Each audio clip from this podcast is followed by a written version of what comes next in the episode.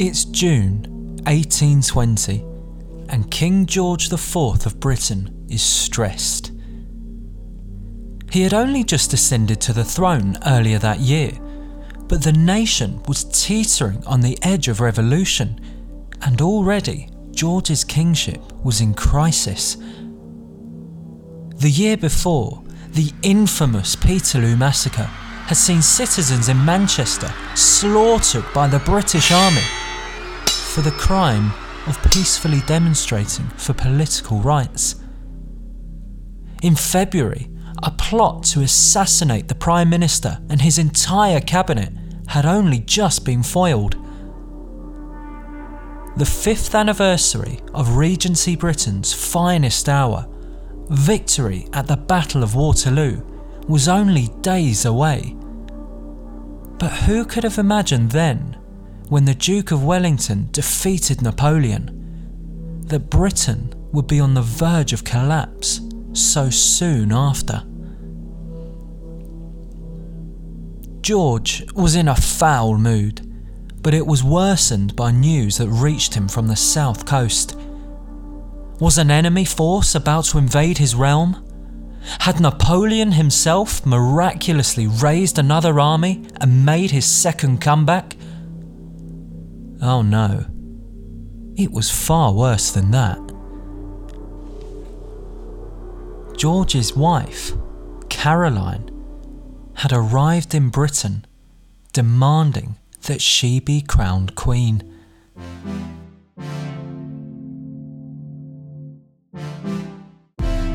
Hello, and welcome back to the Ministry of History podcast, a podcast that aims to take a look at some of history's lesser known characters and stories. Today, we're continuing our focus on historical scandal and heading back to early 19th century Britain. A new king, George IV, was on the throne, and his wife, Caroline, wanted to join him as queen. So, what's the problem? The problem was that George hated his wife and didn't want her anywhere near his court. To be fair, she wasn't all that fond of him either. We'll see how a loveless marriage caused one of the scandals of the century as the king himself tried to get divorced and the public turned against him. We've got all that coming up, but first, I just need to ask you again to leave a review. If you have a spare moment, please leave a review for this podcast. It really would help it to grow. Unless, for some reason, you want to leave a bad review, in which case, ignore what I just said, as you were. You'll have to forgive me for again pointing you to my donation page on the Buy Me a Coffee website. As I've said before, I know I'm not going to be one of these people who becomes fabulously wealthy by doing a podcast, or indeed by doing the blog. But the equipment and the overheads do cost money, and like anyone else, I need to pay for those costs and make this project sustainable in the long term. Follow the Buy Me a Coffee link in the description of this podcast and donate whatever you feel like. Any donation you could make really would be hugely appreciated. Finally, just the usual pointers to check out the blog, the Ministry of History on Google, and it's one of the top results. In fact, it might even be the top result these days. And then there's my Twitter account, at Ministry History, all one word with no of in the middle. But now that's the boring stuff out of the way. Let's get back to the scandalous stuff. Let's set the scene for one of the most unromantic marriages in history.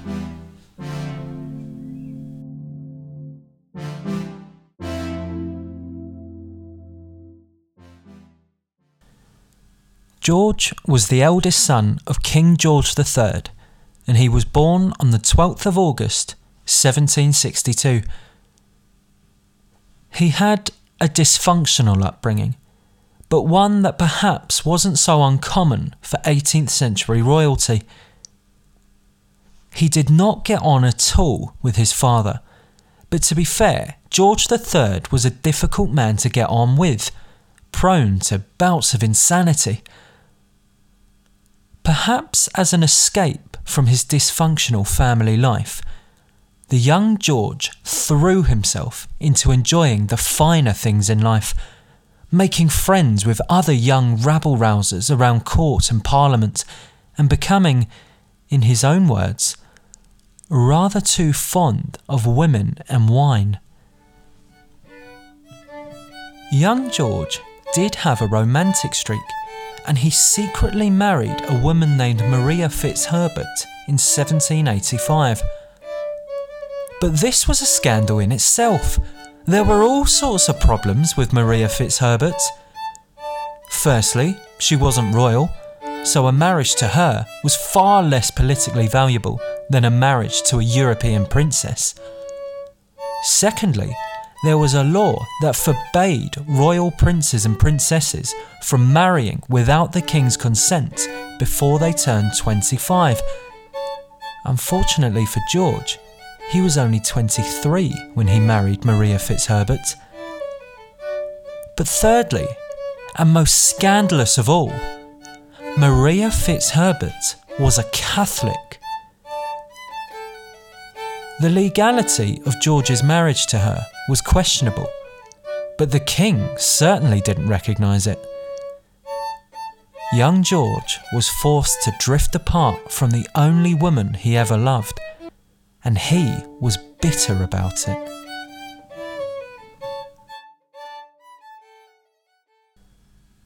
Not that that bitterness stopped George from living his best life or from finding numerous mistresses.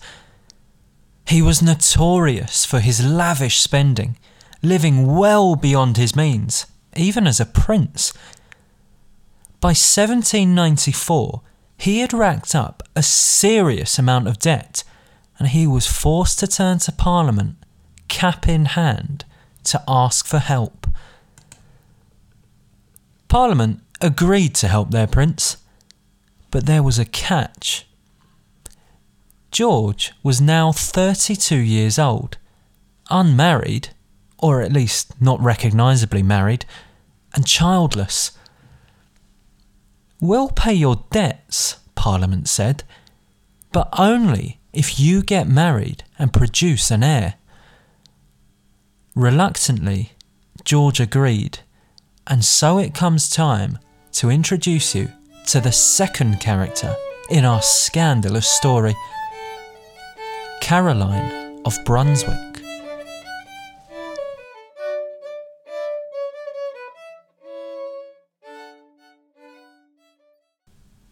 Caroline was six years younger than George born on the 17th of May 1768 in Brunswick, which is now in central Germany. Now, Caroline was actually George's cousin. Her mother, Augusta, was the eldest sister of King George III. Unfortunately, at this time, it wasn't uncommon at all for European royalty to keep things in the family and marry their cousins. Like George, Caroline had a pretty dysfunctional childhood. Her mother and father didn't like each other much at all and used her as a pawn in their childish games. It's not that Caroline wasn't loved, both of her parents doted on her, but they would become incredibly offended and snappy if they realised that she had been spending time with the other one Caroline grew into a fairly attractive woman, but she seems to have been lacking a little in the hygiene department. It's obviously possible that some of the comments about her could be down to the downright misogyny of her era, but the sheer volume of comments about her rarely washing, about her rarely changing her dirty clothes, or about her just smelling, do seem to hint that she left a little bit to be desired in that respect. Nevertheless, she was an eligible princess and turned down several marriage proposals before her marriage to Prince George was arranged.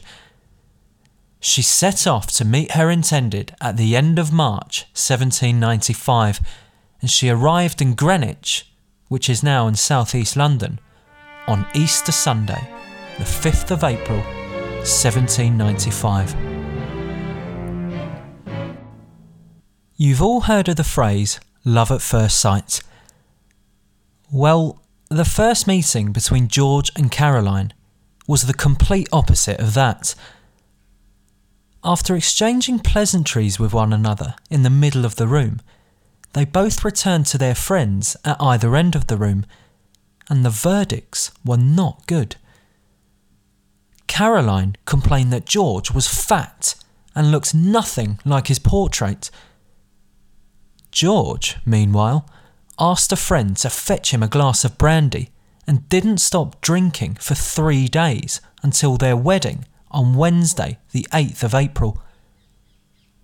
He was so drunk on his wedding night that he passed out, but clearly not before he managed to perform one of his most important royal duties, because almost exactly nine months later, on the 7th of January 1796, Caroline gave birth to their only child, a girl named Charlotte.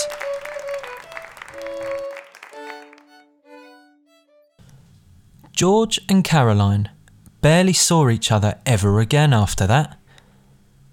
He carried on as if he wasn't married at all, arranging for the care of his daughter and only allowing her limited contact with her mother Caroline, for her part, went to live in Blackheath, near Greenwich, where she adopted several poor orphans. George even drew up a will where he left everything to his first wife, in inverted commas, Maria Fitzherbert, and barely mentioned his actual wife. In 1811, George became the de facto king, or the Prince Regent, when his father went into his final, permanent bout of insanity. Meanwhile, in 1814, Caroline left England to head to Italy, where she ended up becoming the mistress of Napoleon's brother in law, of all people. Not that George actually cared where his wife was, he had no shortage of mistresses himself. So, this wasn't really a marriage at all. This was two people who barely acknowledged each other's existence, who just happened to have taken some vows together once upon a time and had a daughter. But in 1820, King George III finally died, and the younger George became king in his own right. When Caroline heard the news, she realised that that made her the rightful Queen of Britain. Naturally, she headed back north to claim her throne, arriving back on British shores on the 5th of June 1820. King George was furious. He offered her an annual salary of £50,000, an astronomical sum in those days, if she would only stay the hell away. But she refused, instead, settling in Hammersmith, which was then a small town on the River Thames, just to the west of London. If bribing his wife away from the country wasn't going to work, then George decided he would get a divorce. This would have been unthinkable for most commoners at this time, yet alone the king. But George was adamant and pressured the House of Lords into hauling Caroline before them and answering for her extramarital affairs. Of course, it wasn't lost on anyone how ironic that was. Sure, Caroline was known to have had affairs, but was George really in any position to accuse her?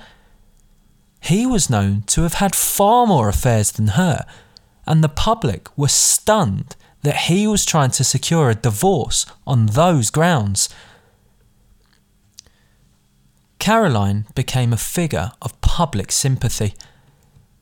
George was already an unpopular king, and his actions over this attempted divorce just made him even more so.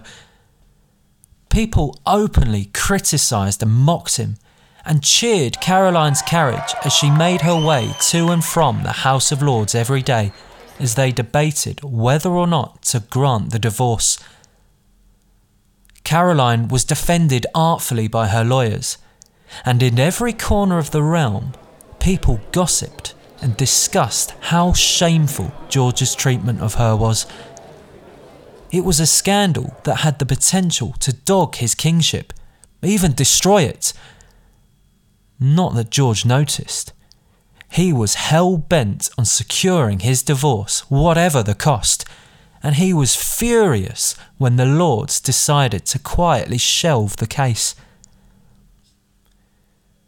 When George was officially crowned in July of 1821, a year and a half after he actually became king, he didn't invite his wife to the coronation. But Caroline still showed up, banging on the doors of Westminster Abbey, demanding to be let in, shouting, I am the Queen of England. She was cheered by common people all the way back home to Hammersmith, and she began to plan her own coronation. The scandal seemed like it wasn't going away. But then it did. Not because George showed any contrition, and not because people had lost interest in the case. It was simply because Caroline died. She took ill the day after her attempt to crash the coronation, and she died in Hammersmith three weeks later on the 7th of August 1821. She was 53 years old. Her funeral procession was attended by many sympathetic Londoners before her body was taken back to her native Brunswick for burial.